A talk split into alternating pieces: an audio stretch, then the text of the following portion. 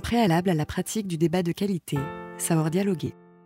Didier Robert, formateur, coach professionnel et consultant sur des problématiques de relations humaines. Bonjour, mesdames et messieurs.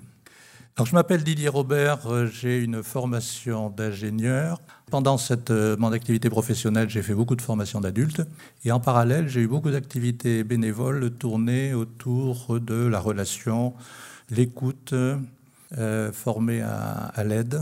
Et j'ai terminé par une activité de coaching. Donc, je me suis formé au coaching professionnel et j'ai accompagné pas mal de gens sur des problématiques professionnelles, aussi bien de de reconversion que de difficultés au sein de l'entreprise.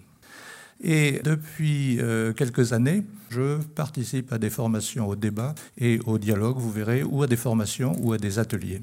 Donc le, dialogue, en fait, vous allez voir, c'est pas, enfin c'est une activité, c'est une relation particulière, mais je ne vais pas trop parler de ça. Mais dans cette relation particulière, il y a des éléments qui sont absolument fondamentaux pour arriver à faire des débats de qualité. Donc je vais vous évoquer quelques outils et je vous dirai aussi quelques mots à propos de la différence. Et ceci pour mieux débattre et faire débattre, c'est-à-dire, moi je m'adresse aux enseignants que vous êtes. Je ne vais pas vous dire ce qu'il faut que vous fassiez, comment vous allez convertir ça en des activités pédagogiques pour vos élèves. Ça c'est votre expertise à vous. Hein. Moi je vais vous donner certains outils, mais euh, c'est à vous après de les transformer en des choses euh, qui puissent être utiles aux élèves. Le plan, la problématique, c'est au fond pourquoi on est là. Hein. Qu'est-ce qui fait qu'il y a un problème au niveau du débat?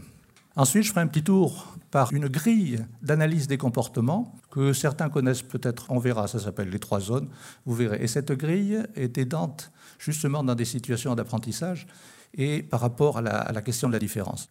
Ensuite, comment faire, c'est-à-dire quelques pistes là aussi pour, euh, pour avancer.